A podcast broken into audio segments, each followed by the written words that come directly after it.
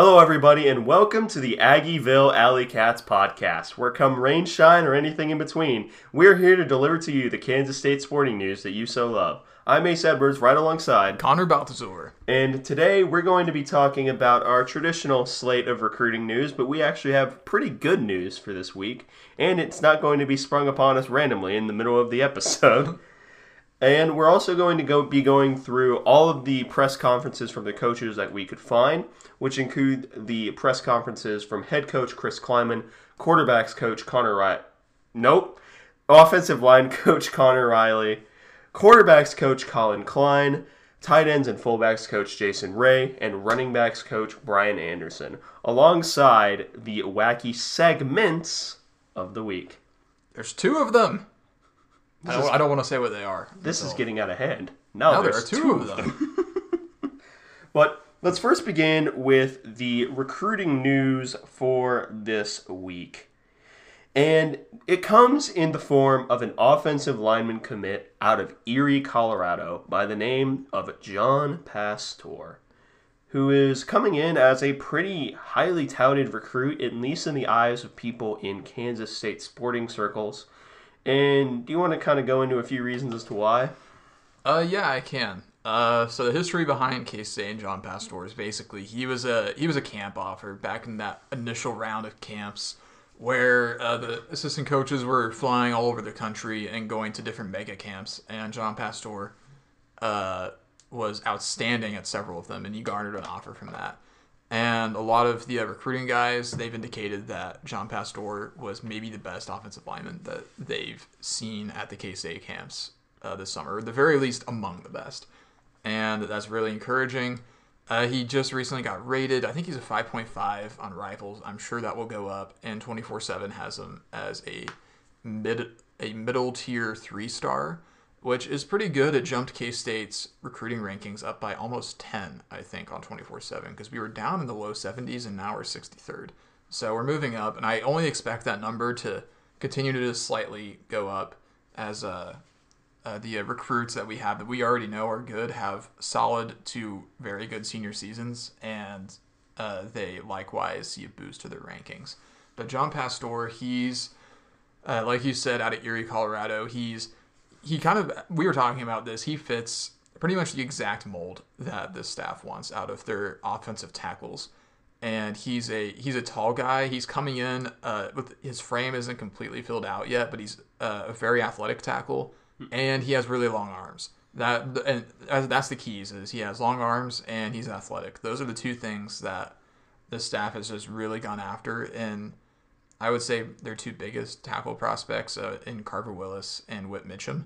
They're very similar in that regard, uh, where they didn't have uh, their their frame filled out, but uh, they were athletic and uh, they had long arms. And Pastor is basically the epitome of that. And uh, his film is really encouraging. Obviously, we didn't get to see him on the camp cycle or anything, but I would imagine it was even more encouraging there because he was facing significantly better uh, competition on the camp circuit. Yeah, And- and, I, I will say that from from what film we were able to dig up on him, he is very technically sound when it comes to his hands and where his arm positioning is.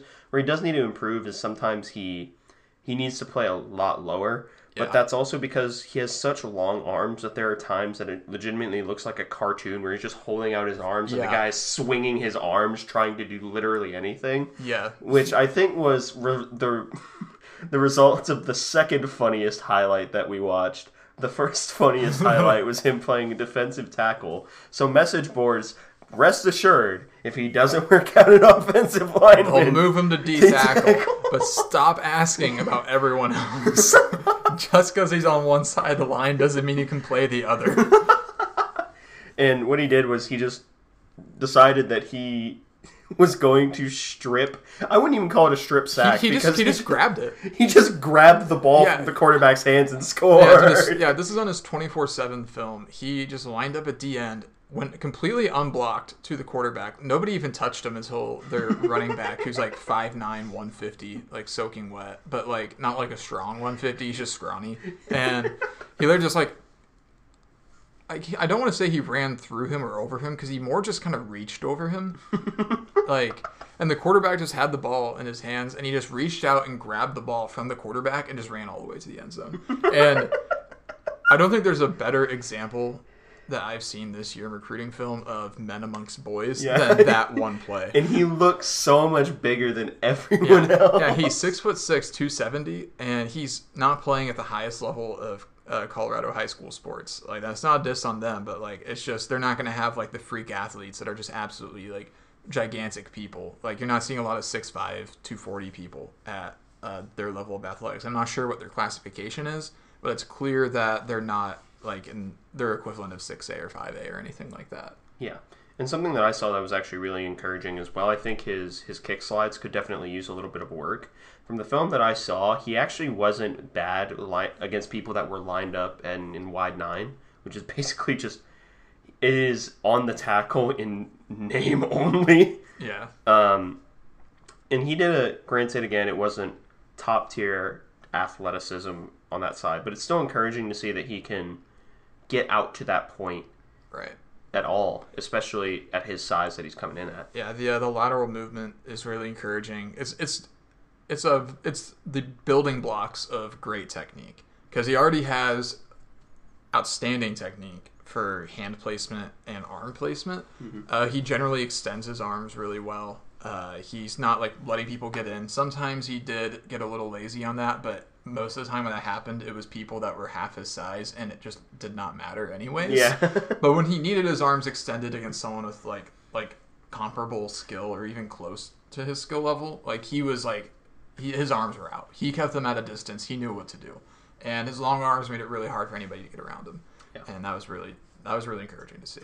Yeah, and something that I will 100% say is that I think that even though I think our offensive line room, is very, very deep, I think if anyone is going to step in and make an immediate contribution, I think it'll probably be John Pastor.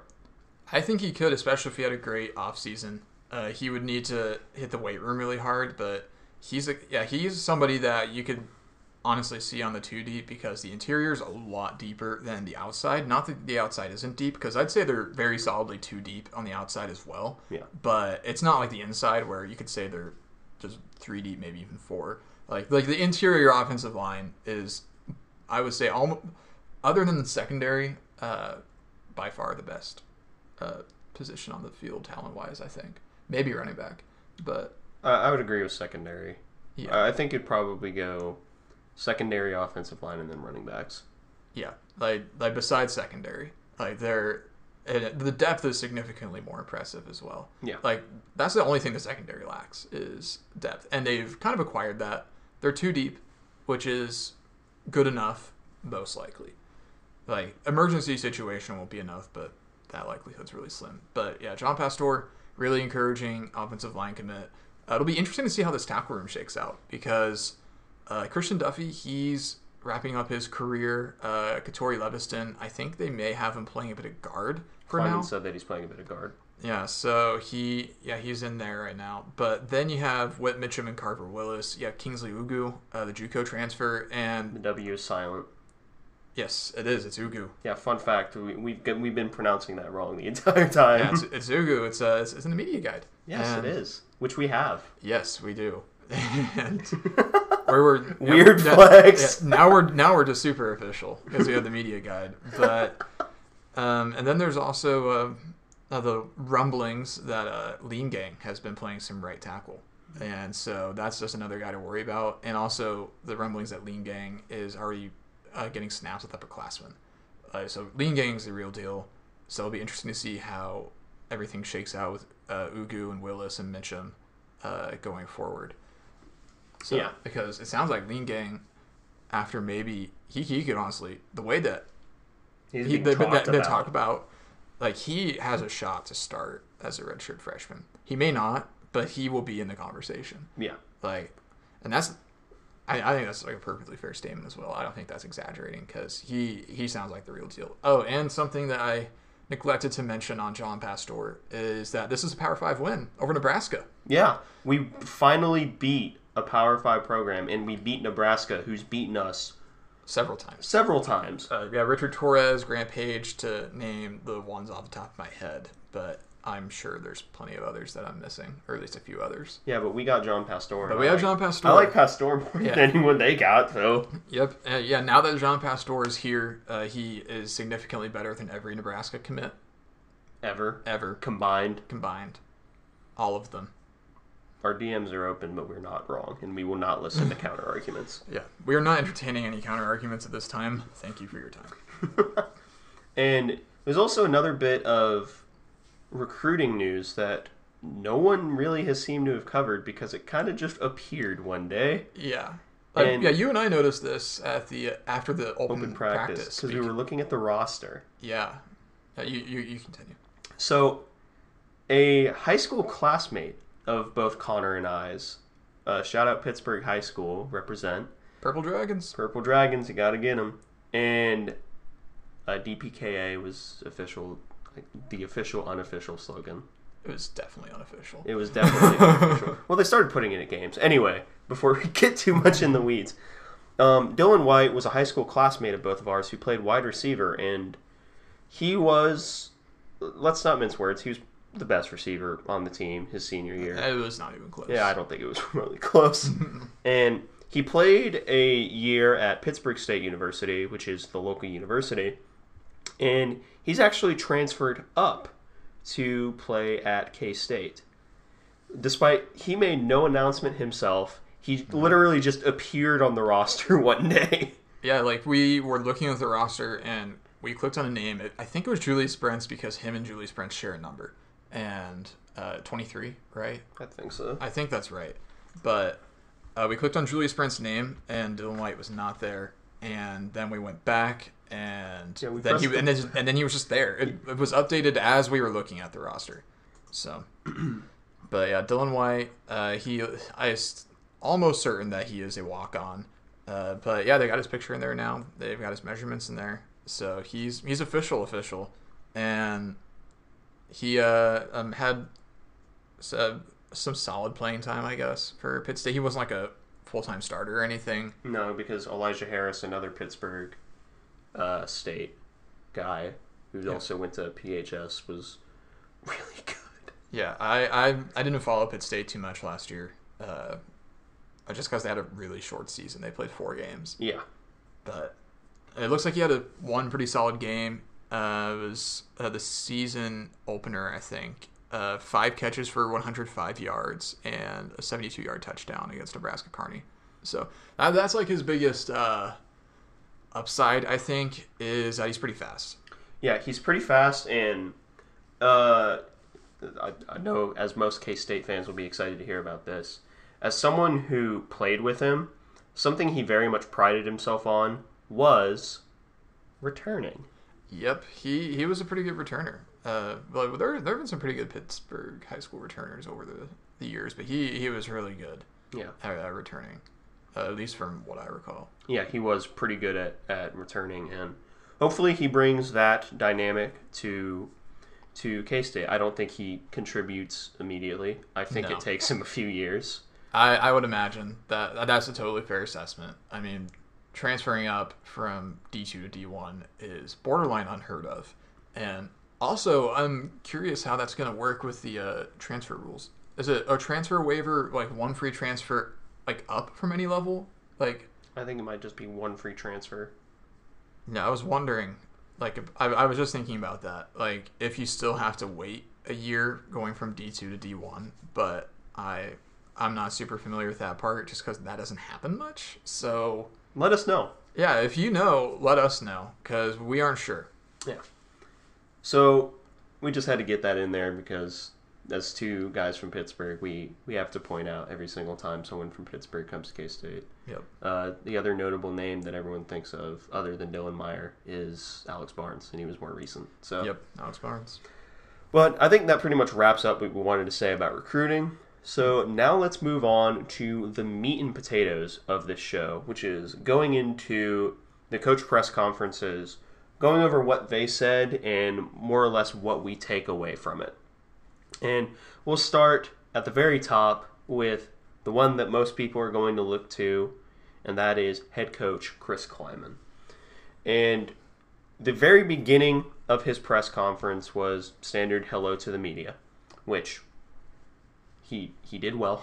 Good, good job, Chris. Good job. Excellent work. But then the very predictable question that everyone is going to ask him from now until it inevitably happens is how will realignment affect K State? And I really, really liked his answer because his answer was we'll skip over the second thing listed here uh, because we'll get into that. We will still play Power Five football, was the first thing he said. yep. But And that, that's an important thing to, to get out there. That Power Five football is going to be played at Kansas State, Yeah. and it seems that a lot of the recruits, uh, the current commits, their fears are pretty assuaged. Like I know that uh, Braden Lofton has gone out there and been on record as like he's confident that K State's going to stick at a uh, a high level a high level of football, and that he's here to play for K State, like not for like a conference. yeah, Like, like so that's encouraging to see from the current commits. Yeah. And then, like I said, we're skipping over the second thing, and it said recruits are still being told that we'll be able to compete for a championship. And that is language that I think is really, really important to hear because he easily could have gone and say, We're here to compete. We're here to compete in the Big 12. We're here to compete in our division. We're here to compete within a certain parameter. No. He specifically noted that they are here to compete for championships. And that is something that it's a small thing, but I really, really enjoy that he said championships. Yes, uh, that's exactly what he should be saying uh, as the head coach. Because, I mean, a if that's not what you're competing for, why are you competing? Like, unless you're just building up like an atrocious program and you're like doing baby steps. But any program that's at least average, their goal year in year out, their their big major goal that should be built on from all their other goals is competing for championships. Yep. And K State's in a position to do so. Uh, we're on trajectory for uh, a better season than average, I would say. Uh, whether that's slightly above average or a lot above average, that remains to be seen. I think it's going to fall somewhere in the middle there. Well, I think we're going undefeated and we're face rolling everyone to the national. I mean, I'd really like that. I, I wouldn't say no. It seems unlikely, but I think, uh, I know I've been uh, um, hypnotizing myself into a nine and three feeling right now, mainly because of all the buzz about Tyrone Howell, and it seems that the receivers are starting to get things figured out. And if Howell is even close to as good as advertised, that that just takes out a massive hole. Like like that that fills a huge hole in the, in the offense and takes away pretty much one of my only lingering concerns about the offense, which is receivers. And if they can fix receivers, this is going to be a good offense. Yep. Defense, you still have linebackers, but linebacker is the easiest to hide mm-hmm. on defense. Our defensive line is at least average mm-hmm. and with, with some bright spots, and our secondary is going to be very good. Yeah. So, linebacker, if we have just one good linebacker, and I think Daniel Green can be that, then I, I feel good about that. Yeah. And this is the one that that we skipped that I I want to really point out because Klieman himself, in the context of being asked about realignment, so let, let's get that full context with his answer here. Every one of the coaches saw massive changes coming in the college football landscape in the coming years. He said he saw it five years ago. And I would agree with him because obviously that's just the safe answer to go with. But when it's specifically in the context of conference realignment, that kind of makes Bowlesby look worse and worse. It does. It's it's unbelievable. I guess it's possible that Bowlesby was just trying to put on a, a face for public image, but it's just as likely that he had no idea what was going on. yeah. So, and I'll just roll with him not knowing what's happening, just because it's more fun to dunk on him most of the time, with the exception of when he's like trying to file lawsuits against ESPN. Then, then then all best of I'll- luck to you, I'll Bob. for you, pal. like like I, I believe in you but i get where the coaches are coming from with realignment uh, because i think realignment was inevitable. It's just happening a bit earlier than I thought it was. But I also, with the gift of hindsight, probably should have seen this coming because realignment happens a few like it starts. The cogs are working a few years ahead of time before it actually happens. Yeah. So that's you should be anticipating like if you think something's going to change in 2025 when the grant of rights expires, you should be looking for something to happen in the 2020 to 2022 range, Yeah. somewhere in there, and that's exactly what we're seeing right now. Yeah. And then he had two bits of just traditional coach speak. Everyone in the program is committed. He especially brought up coaches, players, fans are all committed, or as I will say, just bought in. K State has a tradition of excellence. And then he started getting into more specific player news. And the first bit of player news that he went into was Chabastin Taylor. And Chabat, he said that Sebastian had his first practice that day of, but he is cleared to play. So, which is big. I don't think just with the timetable that it's been, I don't think he steps into Arlington and is I think he will be listed as a starter, but I think it will more or less be splitting a lot of reps. Yeah, I imagine Tyrone Howell is going to take a chunk of his reps, especially the beginning of the season, and honestly, maybe even through the season if he's uh, what As the coach. good. Yeah, if he's as good as advertised. It, it was nice to see Chabastin featured in one of the highlight videos that the football team has been posting a lot of recently. I think it was yesterday's. Which, if you want K State hype, Um, they, they were posting something pretty much every day for I think the first like four days of camp or something like that, and that, those were a lot of fun to watch.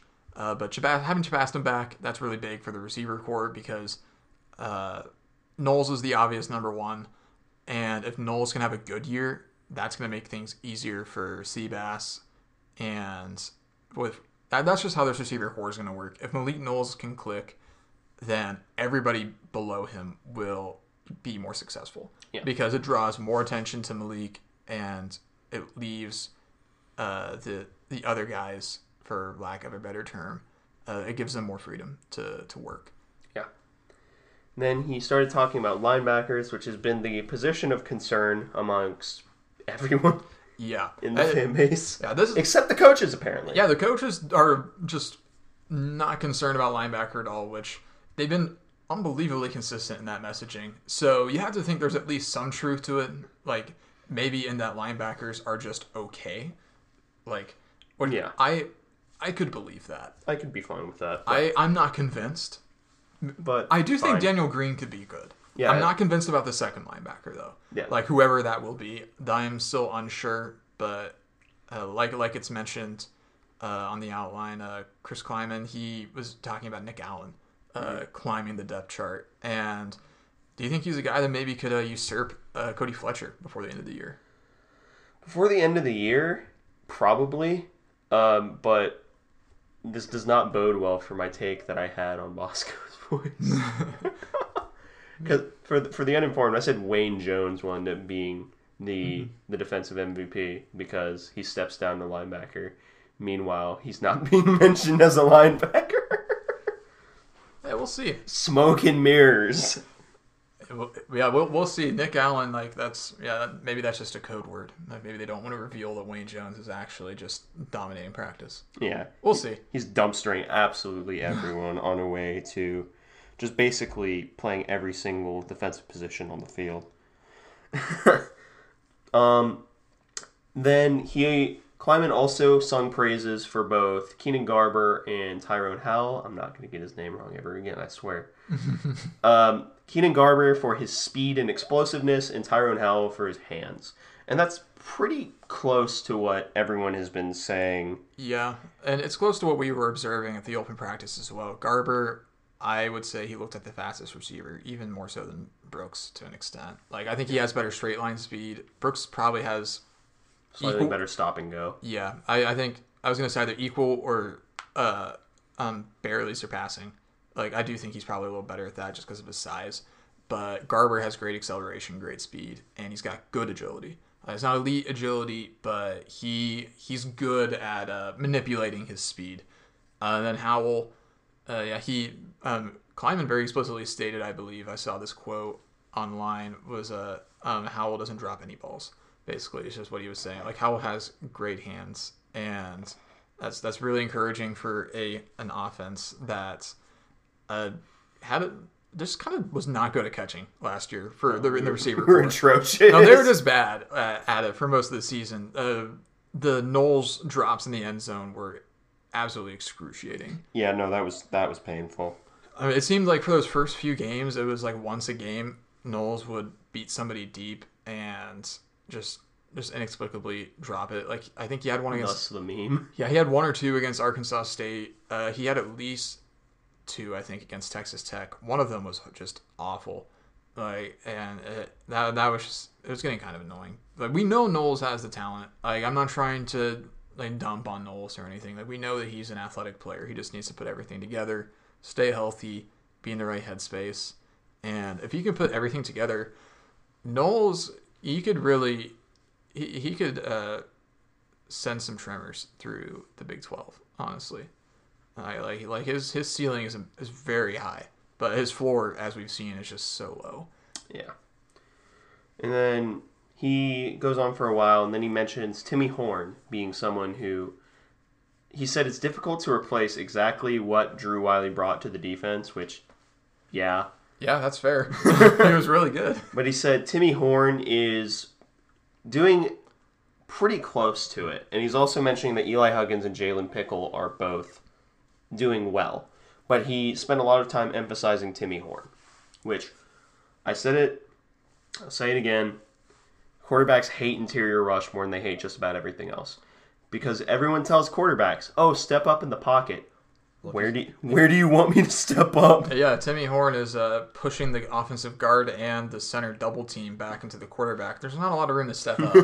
so Timmy Horne can provide that presence, which he's like 6'5", 330 or something nuts like that. He's huge. He's a massive individual. If he can use his size to collapse the pocket consistently, that's going to be great for K-State's defensive ends. Uh, it'll be good for uh, the secondary because uh, they'll it'll take a little pressure off of them. And also just be good for Timmy Horne because he's doing good things. Yeah. well done, Timmy Horne. And that, that pretty well takes up the majority of what we wanted to say for Klieman's press conference. His was 30 minutes as opposed to everyone else's about five. So there, there's a lot more that he said, but that was especially what I what I took away from it. And then the the next press conference was Conor Riley, the offensive line coach. And first thing he said was, "This season has been a lot more fun," which Fair play. fair. I I'm glad. Yeah, because I mean, gosh, Chris Klieman at the end of last year. I mean, you could just see like how the season had physically deteriorated him. I mean, he just he was drained. yeah that that was a, a drained man. Like if you see pictures of like presidents like at the beginning of their term and at the And end, after. that was climbing, but in one year. yeah, it was so it's it's good that it's it's more fun this year. yes. And someone that Conor Riley pointed out was Truman Carroll. Uh, Tremaine. Tremaine. Uh, Coach True, as Yeah. he was called. So that I just keep calling him Coach True. Um, the team dynamic has changed a lot for the better due to his his coaching, which, yeah, okay, That's I'm great. good. Yeah, Tremaine Carroll. Uh, I remember they posted um, online his uh, introductory speech. was from UCF, right? was that UCF or USF? And he spent time at Oklahoma State as well. Okay. And uh, he is a high energy guy. Uh, he's, from what I've heard, a very different type of strength coach than uh, Chris Dawson because they just approach uh, strength training in two very different ways. Whereas Dawson was more of a build mental strength kind of guy, like through workouts and whatnot, like to like build resiliency and stuff. Yeah. Uh, Tremaine, he is straight up. We're going to make Get, get big. you are going to get absolutely jacked and you are going to just be straight up stronger than everybody you face while also getting mentally strong but his focus is making great athletes and apparently that has been exactly what's happening everyone looks a lot stronger around Vanier nowadays so uh, coach true's impact has been uh, pretty uh, pretty palpable so far Yeah. And I think by far the biggest surprise of his entire press conference, some something that absolutely no one saw coming, no one in the building and no one in the K State fan base had ever seen this take before. Cooper Beebe, now now stay with me here. i will Cooper Beebe is good at football. Oh, that can't be right. no, There's no way. But yeah, I mean, Cooper that's sarcasm. Yes. He's ridiculous. We're being we're being very sarcastic. Cooper Beebe is an outstanding offensive lineman. Um, we already knew that, and he was what I think he was a true freshman last year. he may have been. I think he was, and he started I think eight games maybe, or I think he started eight games. Yeah, he I, he started a lot of them and pretty consistently looked like the best guy on the line. Yeah, for most of the season, he was like the best offensive lineman, and sometimes the only good offensive lineman. Because there was some, towards the beginning. yeah, especially yeah, especially the beginning of the year. Towards the end of the year, that unit really gelled pretty well. Uh, the offense, uh, Kind of- no one else did. yeah, unfortunately, uh, not all of their people were figuring it out. But the O line, they got a lot better as the year went on, and it's um, we already knew Cooper Beebe was good. Uh, it's it's like hearing things about Deuce. It's like yeah, we know. Deuce is good at football. Oh, Shocker. That's thank you for wasting breath on that. And moving on to something that actually was more of a surprise, but not necessarily still surprising, I would say. The one thing he pointed out and was very adamant about was that the offensive line has competition, which means if if you read between the lines there, just about everyone in the offensive line room is good. which I love hearing. I think we there were hints that that was the case. I would say just um, from the end of last year, and then who's kind of hanging out uh, in the ones right now. But hearing that there's competition means that the lineups that we may have seen going with the ones in the uh, uh, open practice that may not be what we see on day one. I mean, there's probably some guys that are set. Cooper Beebe, I bet he starts. Yeah. Christian Duffie's probably set. Josh Rivas is probably set. Noah Johnson's probably set. But we don't necessarily know that. I mean, I would say Beebe is a lock and Rivas is a lock, but other than that, Everyone that, else, I'd say, is Yeah, even- pretty fair game. yeah, even Noah Johnson, who is a huge glue guy. We'll go into yeah, that we'll, later. we'll we'll talk a We'll little talk bit more about about him in a minute.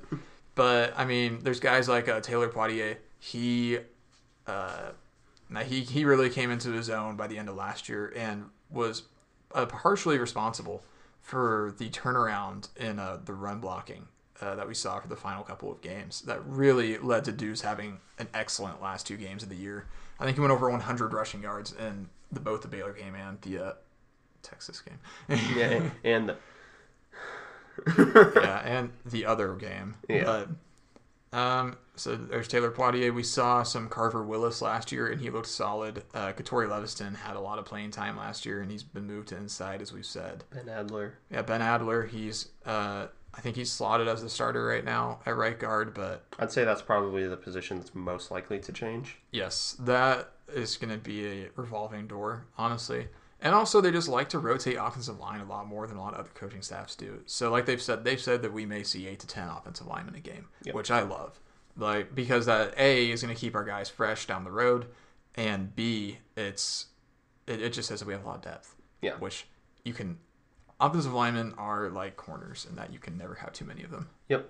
And another piece of that depth that may be starting a bit bit sooner than either of us expected was Andrew Lingang. Yep, Andrew Lean Gang. Uh, he's only a true freshman, and he may have been an early enrollee. I don't recall, but he He's is working with the older players. yeah, he's working with older players. Uh, he's been kicked out to right tackle allegedly, and uh, he's.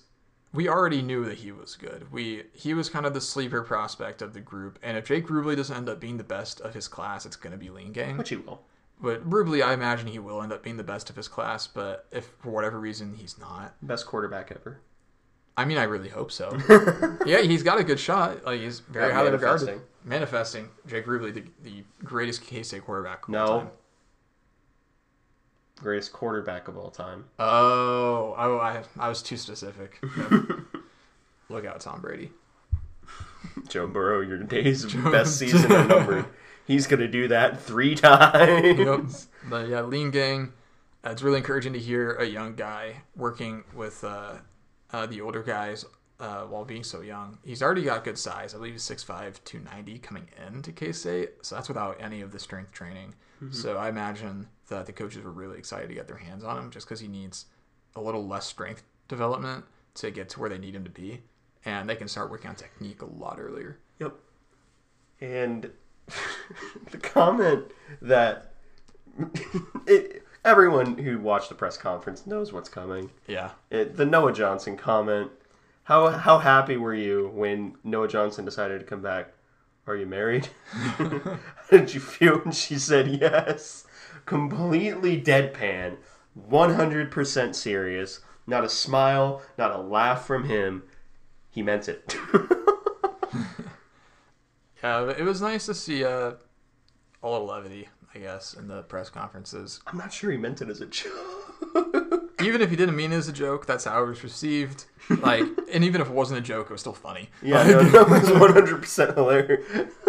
So, like, I, I don't know. It, it's just nice to see that uh, the uh, the coaches enjoying themselves a I want that as. I want that on a T-shirt. Honestly, if K State starts selling that T-shirt, Noah Johnson tees. nil. Yeah, yeah, NIL, NIL benefits. So the next person is the quarterbacks coach Collin Klein, and he had uh, he had relatively less to say because it was a lot of oh how's Skylar doing? Well, Skylar's doing good. How's Will Howard doing? Will Howard's doing good. So what about that two quarterback system thing? Well, So we'll, we'll, we'll go. We only have four notes here. Uh, he said Skylar's body is looking fresh and the ball is jumping out of his hands better than it's just about ever been. Which, okay, Good. good, good. That's good. There's nothing but positivity there. Um, then the I'd say probably the biggest takeaway, other than maybe the fourth item on this list, but definitely the most important now, would be they're here and there on two quarterbacks and saying we'll play it as we go, doing anything that the team needs. Connor and I both viewed this as walking it back, saying, "Okay, guys, we're not running a two quarterback system. Calm down."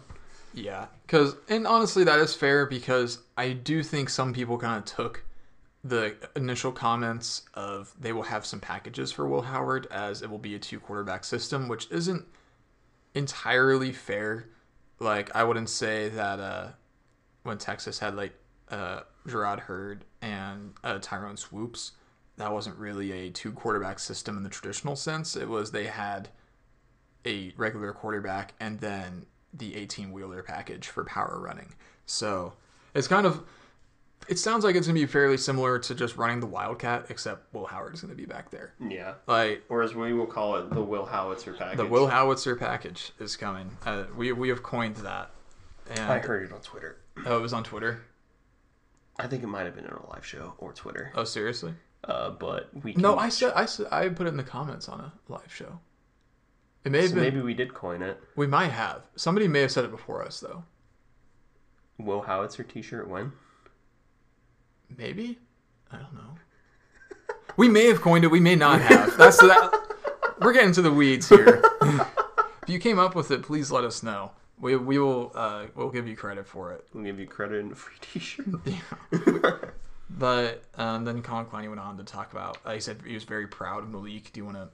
Is there any additional context that's needed to be had there, or just, it was it was typical. Malik is doing well. Good. He just said he was very proud of Malik, which Malik Knowles got a few shout outs. None of them were from his position coach because Messingham did not speak at a press conference that I could find.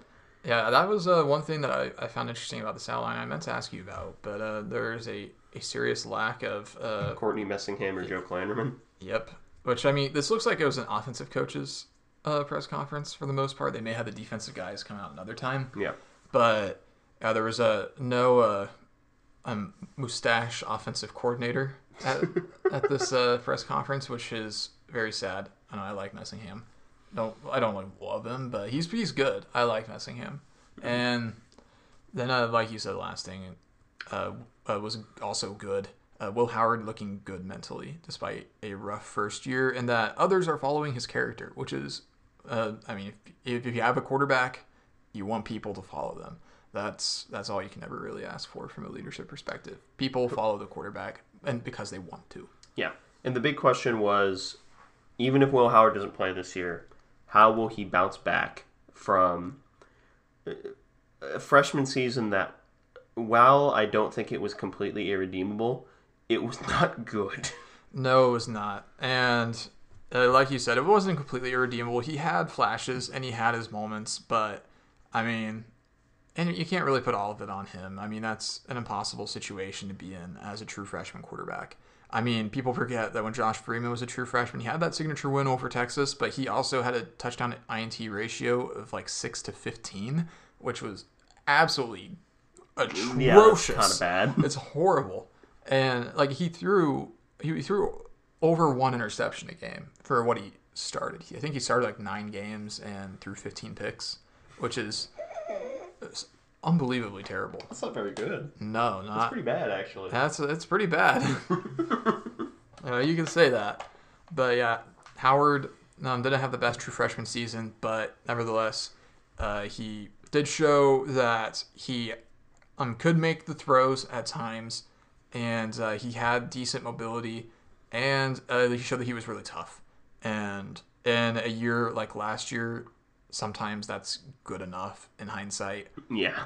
like like like at the time obviously you want him to throw for 304 touchdowns every game but like looking back he was able to stick with it and uh, he never he never looked completely defeated like he wasn't on the sideline like pouting like he like, He like kept his head up. he kept his head up and he was in it and uh, it seems that people took notice of that and uh, they're following his character which is very encouraging Yep. That was pretty much what the the gist of what Collin Klein said. Then we move into Jason Ray, the fullbacks and tight ends coach, and it, it's pretty basic what he said. Physicality right now is the game of the tight ends and fullbacks, which, I mean, he, he also mentioned that the, the technique is getting there, but right now physicality is where they're working, which, I mean, if you're going to pick one position to be based mostly off of physicality. I guess fullbacks and tight ends is not a bad one. Yeah, that's that's correct. Like that, that is what they do. like they're very physical. So hearing that our tight ends and fullbacks are physical, can't complain about that. That's good. Also said that they're a close group of players, which again, nothing but good. And Malik Knowles getting another shout out from not his position coach, and this time it was Jason Ray. Jason Ray said, "Hopefully Malik can keep grow- growing, and he's nowhere near his plateau." Yeah, so he's he's saying some stuff there that we do know, but it's good to hear from people in the know. That like we we we watch Malik and we can see the potential. Like obviously, we're like he's so athletic. He has so much potential. He just has a couple things to figure out. Yeah. And it's good to hear his uh, former position coach Jason Ray uh, say the same things that we're thinking in that regard, and uh, it just gives us hints that uh, Malik is on the way up, and maybe we can expect more from him this year. Yep. Be a, be a true number one. Yep. And I I don't I don't agree with the take that he has a limitless potential, but I don't think he's come anywhere near his potential. I think he Yeah. I think he has potential to be a legitimate number two receiver in the NFL, which Yeah. means dominant number one in college. Yes, that that is a totally fair take. I mean, Knowles at his peak could be excellent, and he's just not gotten anywhere close to that. I mean, he's had good games. Like we've we've seen Knowles have good games before. Like he was one of the very very few bright spots of the Texas game. Yeah, and the Arkansas State game. Yeah, in the Arkansas State game, he had that unbelievable catch. Uh, he showed his returning athleticism at Mississippi State. Uh, yeah, that Texas game, he had two touchdowns and just shy of 100 yards, I think.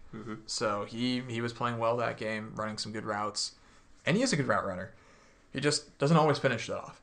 So it's clear that the whole coaching staff is behind Malik, and I'm happy that he stayed and that the transfer rumors were fake. And uh, I'm, I'm I'm excited to see him this year. He's he's someone that I will be keeping a very close eye on at the first game. Yep. And another person we should be watching, though I think we, if we're following the ball, we might be forced to watch him a lot. Yeah. That is Daniel Imatorbhebhe. And Jason Ray pointed out that he's a much more fluid athlete than Briley Moore, and the IQ is about the same, which I think everyone kind of saw coming.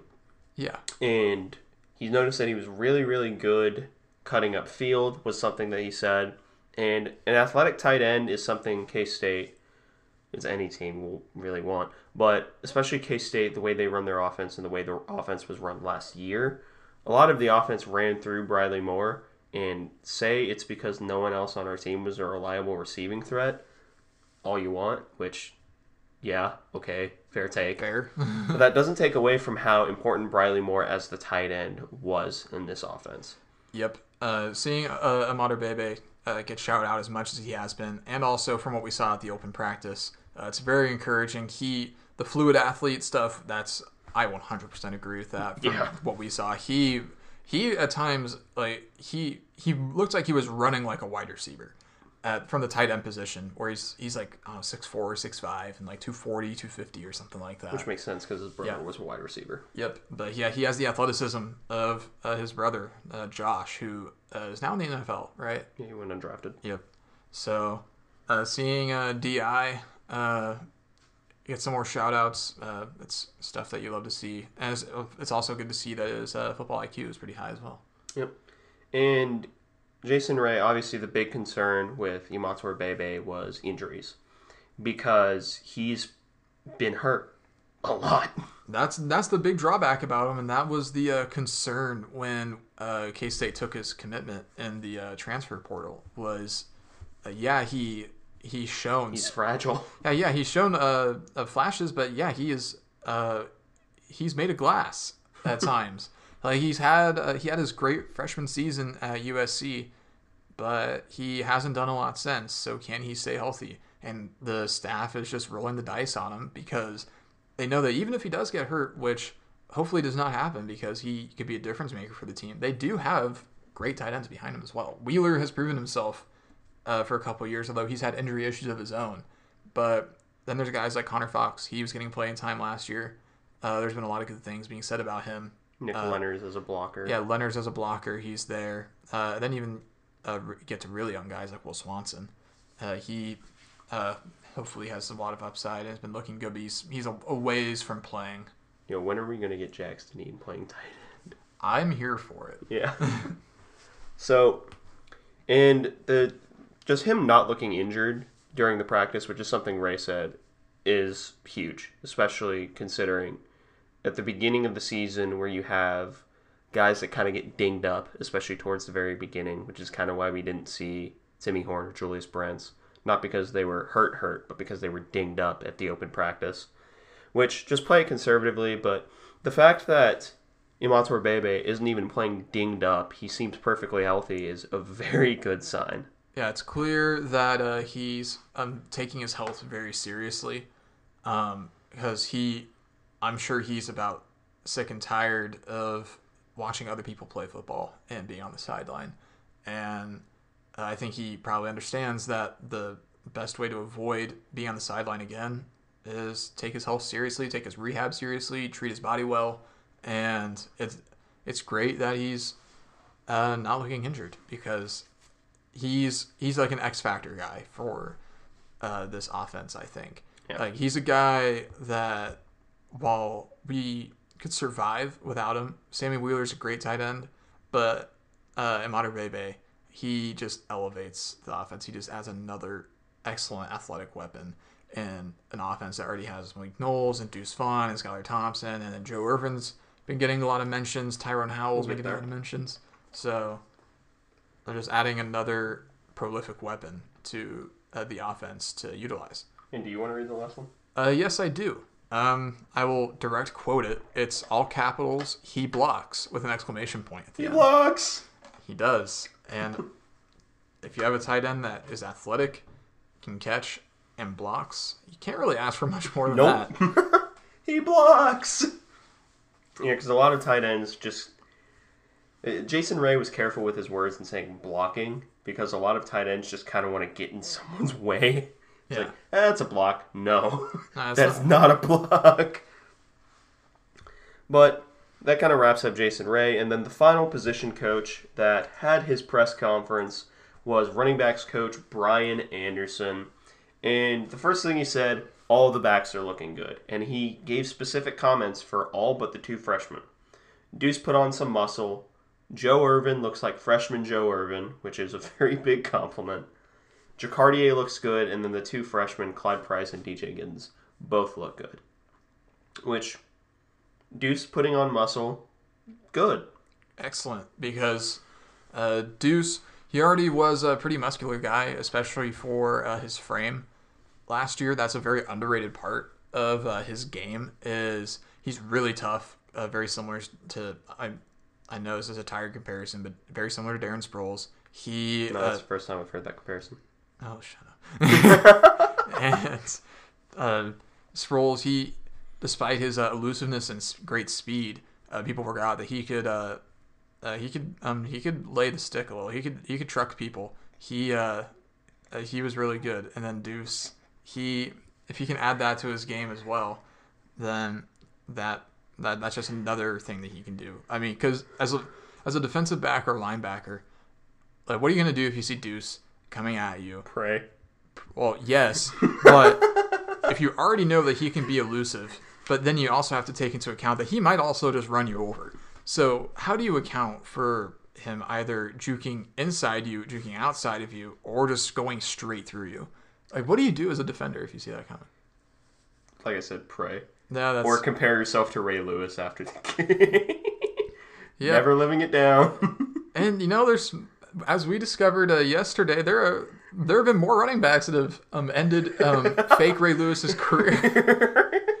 it was uh, Brees, um, Some guy named Bryce Bryce Hallway or something. yeah, Bruce Wayne, the running back at uh, Iowa State. Uh, he uh, he made Gavin Potter, aka Ray Lewis, look pretty silly. Bryce Corridor. Some something like that. I haven't really heard of him. It was a good highlight though. Yeah. And then uh, Breaking Gavin Potter. But, uh, uh, yeah, you mentioned Joe. Joe Ervin looks good. There's been a lo-? Stop. Just because we're near the end of the show doesn't mean you can behave this way. But Joe, he's he's looking good. Um, there's been a lot of uh, chatter. I think I remember Klieman saying uh, this was the only part of his press conference I was able to see because uh, I was at work and I was able to get a couple minutes, so I tuned in for a minute. And he said that Joe Ervin, well, he isn't the fastest player on the team. He plays the fastest. yeah, he plays the fastest. which And then Brian Anderson said, "Well, he had a run where I thought it was going to run off the practice field." Which, if we can have Deuce, who's got the elite speed and agility, and can just make people miss out of backfield and, and make great catches, and you have Joe come in and do basically the same thing but with fresh legs, and Jacardia come in and also be fast and just also run you over, like, like I love casually. I love having mul- multiple options in the backfield, and this coaching staff that's something they place a premium on as well is having uh, multiple running backs to go to, so they keep legs fresh, and that's that's pretty true. Basically, every position that they have Yep. is they love rotating. Pretty much the only spot they're not rotating pretty consistently is quarterback. Yep. And Brian Anderson also said that there will be a rotation, and the back's workload will depend upon the flow of the game. And I think this was more meant for for Deuce specifically because the context of the question was how much time we spend running touches versus running back receiving touches. He said it depends on the flow of the game, which, yeah, Fair. Good answer. so, all in all, from the press conferences, we walk away with very little information that we didn't really know already, Yep. but rather a lot of affirmation of news that we more or less already knew, but it's still Yeah. very comforting to hear. Yeah. I just the- poked myself in the eye. Are you alright? Yeah, I'm fine. Okay.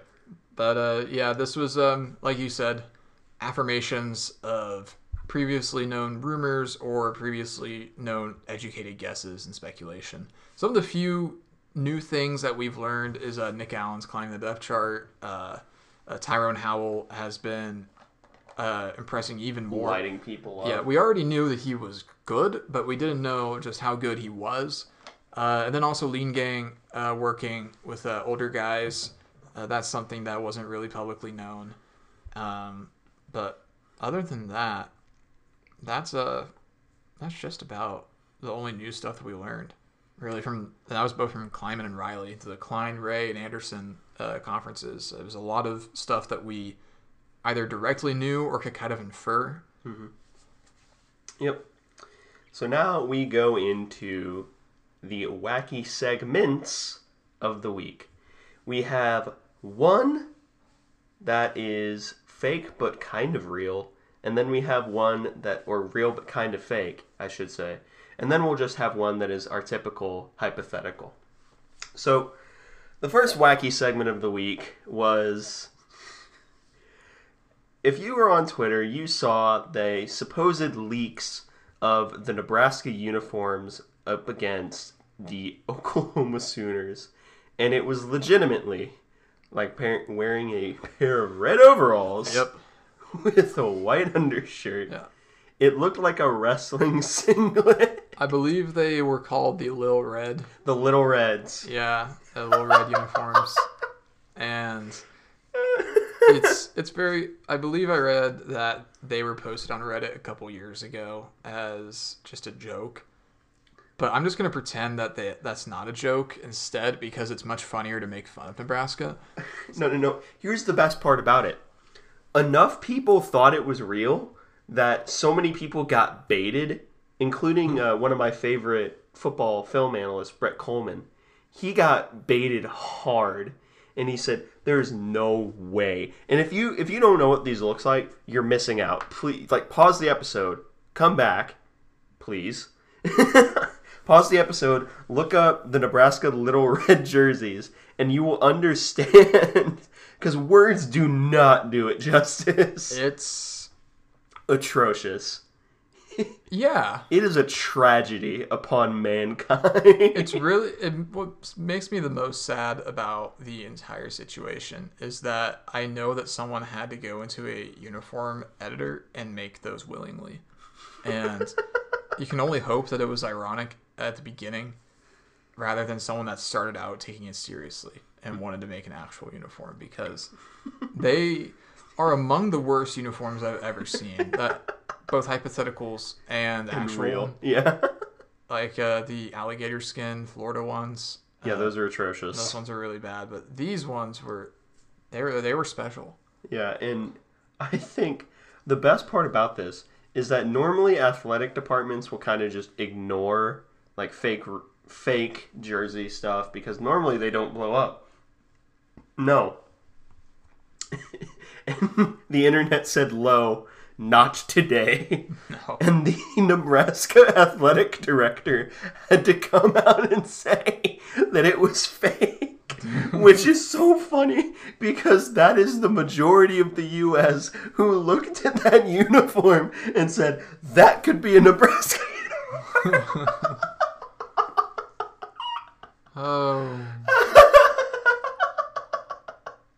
How down atrocious do you have to be? yeah, I saw the Nebraska AD. The AD was literally tweeting about it, which I didn't realize they'd found a new one, and they uh, he had to be like, no, they're not real, and it, I just can't imagine having to get on Twitter and tweet those words. They're more or less just face bombing. I mean, it, it's just it was an unbelievable display of both the stupidity of college football Twitter. A lot of, especially uh, a lot of the college football big J's, uh, they get baited really easily. They got baited so hard. it, it honestly doesn't take a lot to bait sports journalists. Like they can be fooled very easily. I got baited a few times and I was mad about it and I like to consider myself not the easiest to bait. I think I texted you about this that I don't we're not going to say the name, but I got baited by that account like four times in the span of 2 days. Yeah, that that account's got me as well. Uh, we're not telling you what it's called. Um, if, If you if you you're on know- if if you're you on know. if you know you know, and if you're on Twitter and haven't and you don't know what we're talking about, you Good. you will. No, good. Yeah. the correct Yeah, count- answer is good. Count your blessings, but your days are numbered, unfortunately. Yeah, unfortunately, you will soon know. But yeah, like I just there's so much about that that's so funny. National media getting baited, people genuinely believing it's real. Nebraska's AD having to come out personally and say, "No, this is not happening." Oh, it's just It's just the perfect stuff. it's Okay, horrible. I, this isn't on this isn't on the outline, but which is funnier, the little red uniforms, or KU claiming they're in the KC metro area? I think. Wow, that's a great question. that is a great question. I think the little red uniforms might be funnier, but I think that the Lawrence and the Metro area is more embarrassing. I think that was my knee. I was wondering that. I just wasn't gonna say anything, but I think the mic might have picked it up, so we have to address it. But I, yeah, I'd have to say no. I think the little red is more embarrassing, and that's what makes it more funny. Like, I I don't know. I I I don't think it's as embarrassing for Nebraska just because Nebraska athletics isn't actually attached to it. Like if it, everyone thought they were. if it were, it would be more embarrassing. I think maybe it's just my perspective. Uh, I think the KU claiming to be part of the KC Metro, I think that's a worse look because they were actively trying like to create an image for themselves there and Nebraska athletics for all of their faults there's nothing that they could do about this. Yeah, this was inevitable. yeah, they they could not stop the the coming onslaught. So uh, I'm not giving them a pass. I'm still gonna make fun of them for it. They deserve it. But it's just wow. It's what a, the Scott Frost era has really been something at Nebraska. we'll we'll leave it at that. Yeah. And we'll go into the wacky segment of the week, part two, which will not be our typical tournament style where Mike Gundy inevitably wins. But this is something that could, in and of itself, be its own segment if expanded more and we had more than one rivalry in particular. Make up a college football rivalry, a fake one that does not currently exist. So you can't just pull out an obscure one like Georgia Tech versus, or is it Georgia Tech or Georgia State versus Georgia? Good old fashioned hate. I think it's Georgia State versus like Georgia Southern, maybe. I could have sworn it was. Um, Hold on, we're doing some research. good old fashioned hate is Georgia Tech and Georgia. So I That- was that- right that's- the first time. Yep. So that that's a uh, that's a fun one, but it doesn't count because it already exists. Yeah. Um, I literally just thought of it uh, like a minute ago. Um, one of the ones I would have would be USC versus USC, uh, South, Southern California versus South, Carolina, and just Would be you call it the battle for the SC? um, something like that. It, w- it would be wordplay on the fact that both of their abbreviations are USC. And another one I thought of would be just like USC versus like Miami. Uh, that's just like battle of like the, The battle of the washed. the battle of the Yeah. washed schools. Yeah, just like- the 2000s. yeah, wash schools with big brands and uh, um, East Coast versus West Coast. Like, there's a lot of dynamics at play there that I think could be uh, really fun. Uh, that, that's all I have on that, really. Um, I, I was trying to think of them, but everything I could think of that would make remote sense, uh, for the most part, already existed in some capacity. I mean, we could say like Nebraska and winning or something like that. Texas and not having the worst fans in America. Uh, that's that's a rivalry they've been losing for a long time. By the way, this was inspired by a, a Twitter post that Oh, yeah. showed the the rivalry setups from these past years. Like the last ten years or The last ten years. The Big Game Boomer account. Yeah.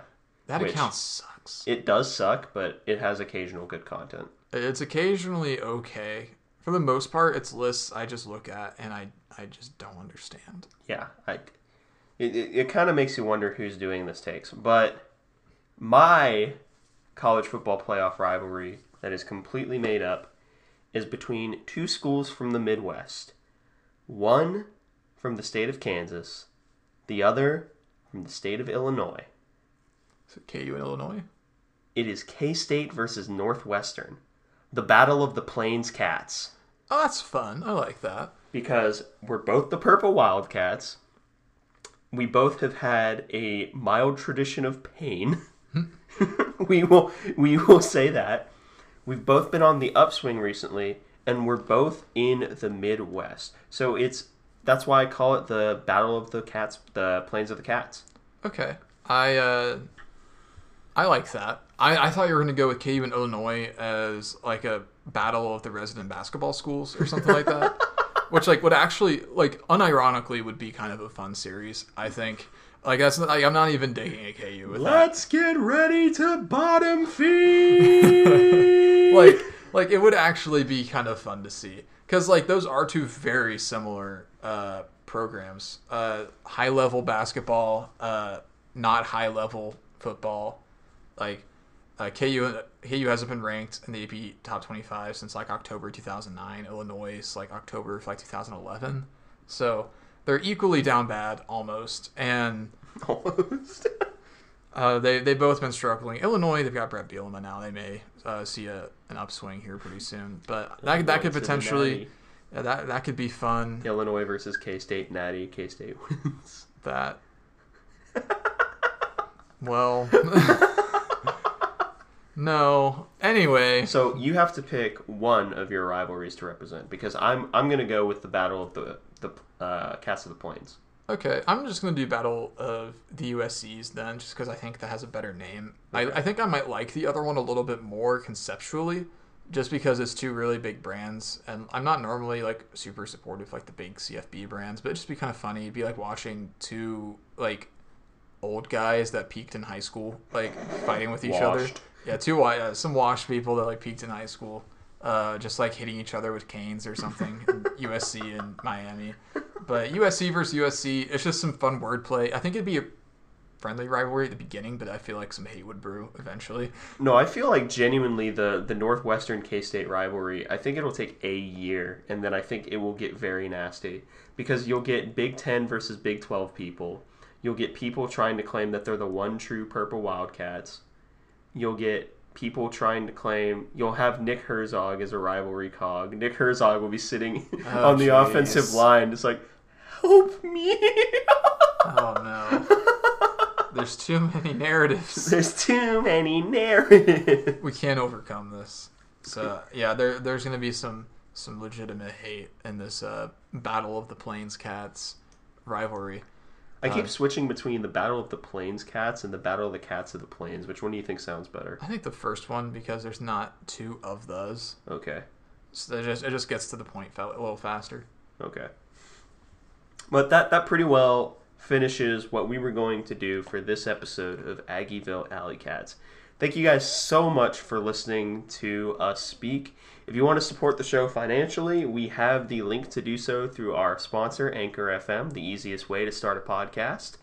And you can support us financially in that way and eventually through our merch store that will be coming very, very soon.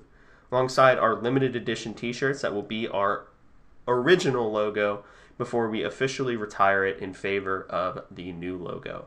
And as we've both seen the concept of the new logo, and I gotta say, I'm really excited for it. I'm really excited as well. I can't wait to see how it comes together. We've been waiting for a while now, and it's it's really starting to come together now. And I don't know, I'm very excited to uh, eventually unveil this to uh, the public. Yep. I'm really excited to have it be the new cover image of the Aggieville Alley Cats podcast.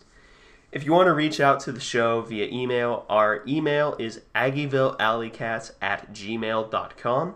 If you want to follow us on Twitter, which we will point out every single recruit that comes in and be responding to every single cat signal, shout out Taylor Bratt, great guy for a lot of reasons. But Great guy. great guy. and then follow us on Twitter at Aggieville A That's A, capital A, capital A, and then capital C in cats. If you want to follow us personally, I'm at AC Edwards00 on Twitter. And I'm capital C Connor and capital B Baltazar on Twitter. And thank you guys for listening to this edition of the Aggieville Alley Cats podcast. Where come rain, shine, or anything in between, we're here to deliver to you the Kansas State sporting news that you so love. I'll see you later, Alley Cats.